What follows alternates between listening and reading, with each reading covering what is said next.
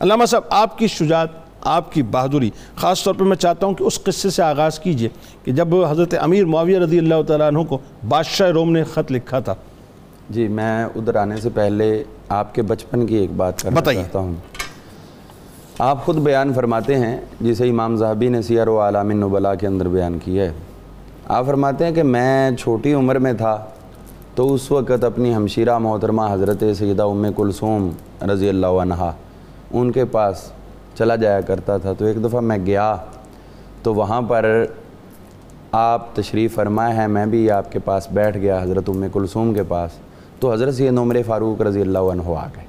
تو آپ نے آتے ہی فرمتے فضمانی مجھے پکڑ کے اپنے گلے لگا لیا زور سے بڑا پیار شفقت کرنے لگ گئے۔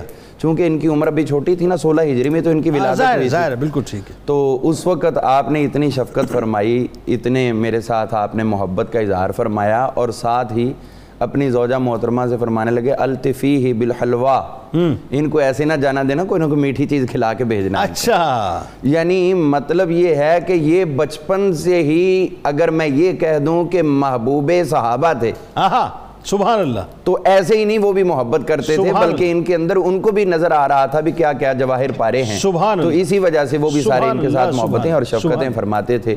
اسی طرح آپ نے جو روایت ایک پیش کی وہ ایک لفظ کا چونکہ اس میں تغیر ہے تو لہٰذا یہ بھی حسن کا ایک باعث ہے ہاں۔ کہ جب حضرت سیدنا امام محمد بن حنفیہ سے کسی نے پوچھا کہ شجاعت کا موضوع ہے تو جب جب جنگ ہوتی ہے تو آپ کو سالار بنا کر آگے بھیج دیا جاتا ہے اور امام حسن حسین کو حضرت مولا علی پاک اپنے پاس رکھتے ہیں۔ تو یہ سمجھ نہیں ہے ان کو آپ سے آگے بھیجنا چاہیے، وہ عمر میں بھی آپ سے بڑے ہیں، وہ سلسلہ کار، آپ کو آگے کیوں بھیجا جاتا ہے؟ تو آپ نے وہاں پر یہ ارشاد فرمایا کہ اگر ان کے بارے میں کہتے ہو تو پھر ان کے حوالے سے یہ کانا خدئی ہے۔ یہ میرے ابا جان کے رخسار ہیں۔ آنکھوں کی بھی روایت ہے اس کا مطلب ہے یہ واقعہ دو مرتبہ ہوا ہے۔ یا شاید دو سے بھی زیادہ مرتبہ رخسار۔ کی بھی روایت ہے، آنکھوں کی بھی ہے، بالکل۔ عزت و احترام ملوز خاطر رکھتے ہوئے جواب دیا۔ کہ یہ میرے بابا جان کے رخسار ہیں۔ وَكُنْتُ يَدَاهُ اور میں آپ کا دست مبارک ہوں۔ دست مبارک، اور۔ ہاتھ وہ ہوتے ہیں جن کے ساتھ رخساروں کو بچایا ہا مطلب کہ میں صرف اپنے ابا جان کا ہی نہیں امام حسن حسین کا بھی سپاہی ہوں۔ سبحان اللہ۔ وہ بھی مجھے بھیجیں گے تو میدان جنگ میں اگلے ہی مورچوں پہ نظر آؤں اللہ، سبحان تو اسی طرح آپ نے کسی نے کہا شجاعت ان کی اتنی نظر نہیں آتی آپ کی زیادہ ہے۔ تو انہوں نے کہا یہ بات تم نہیں اکیلے جانتے یہ امام حسن حسین بھی جانتے۔ وہ کیسے؟ وہ کہنے لگے میری شجاعت کا یہ عالم ہے اور یہ ہمیں بھی جس طرح بھی گفتگو محبت اور عقیدت اور اس کے ساتھ ساتھ احترام سکھایا۔ آپ نے فرمایا الحسن والحسین خیر منی۔ یہ بات میں پہلے کہتا ہوں یہ بعد میں نہیں پہلے کہتا ہوں حسن اور حسین دونوں مجھ سے بہتر، ہیں۔ لیکن اس کے ساتھ ساتھ لقد عالما وہ دونوں بھی یہ بات جانتے ہیں کہ آنا صاحب و بغلت اللہ۔ کہ جس خچر کے اوپر حضرت امیر المومنین مولا علی مرتضی شیر خدا سوار ہو کر جنگ کے لیے جاتے تھے اس کی مہار میں نے تھامی ہوتی۔ اللہ اللہ اللہ۔ یعنی حضرت مولا علی پاک دشمن کے سامنے بعد میں پہنچتے اور میں لڑنے کے لیے پہلے موجود ہوتا آپ کا مہار بردار۔ اللہ۔ اور اسی چیز کو شجاعت کو اگر مزید دیکھے تو جس کی گواہی اس وقت جو بادشاہ بن چکا تھا عبد الملک بن مروان۔ اس کا دربار ہے اور امام محمد بن حنفیہ گئے ہیں۔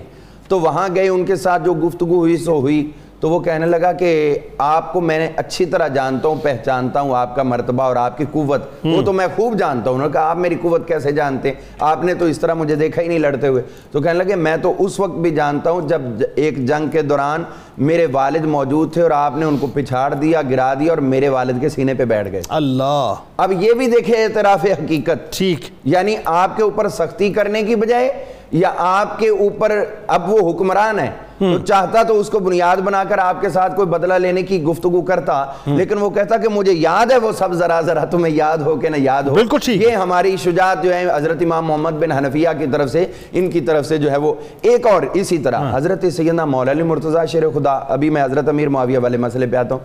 حضرت مولا علی مرتضی شیر خدا جو تھے آپ موجود تھے ایک جنگ کے دوران جب انہوں نے محسوس کیا کہ ابھی یہ بالکل نوجوان ہے اور اسی طرح اسٹریٹجی اختیار نہیں کر سکتے۔ جی۔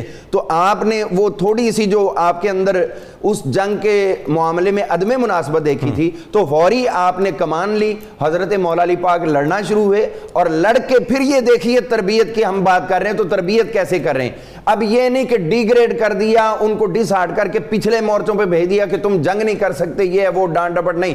آپ نے اگلے دن فرمایا کہ کل جو آپ سے عدم مناسبت ہوئی تھی اس جنگ کے معاملے میں آج اس کی قضا ادا کر۔ ہاں ہاں ہاں آج اس کی قضا دیکھیں مورال کیسے بلند کر یہ ہوتا ہے اپنے جو زیر سایہ کام کر رہے ہو اگر آپ کی توقعات پر پورا اترنے میں کچھ کمی ہو رہی ہو تو پھر ان کو ڈسارٹ کرنے کی بجائے اپ گریڈ آپ نے کیسے کرنا ہے؟ وہ جو شاہ روم نے بھیجا تھا اس کے بارے میں اشارہ عرض کر دوں کہ اس نے کہا تھا کہ یہ دو بندے ایک شجاعت میں ہے اور ایک قد کاٹ میں ہے اور قد کاٹ والا بھی انتہائی مضبوط تھا۔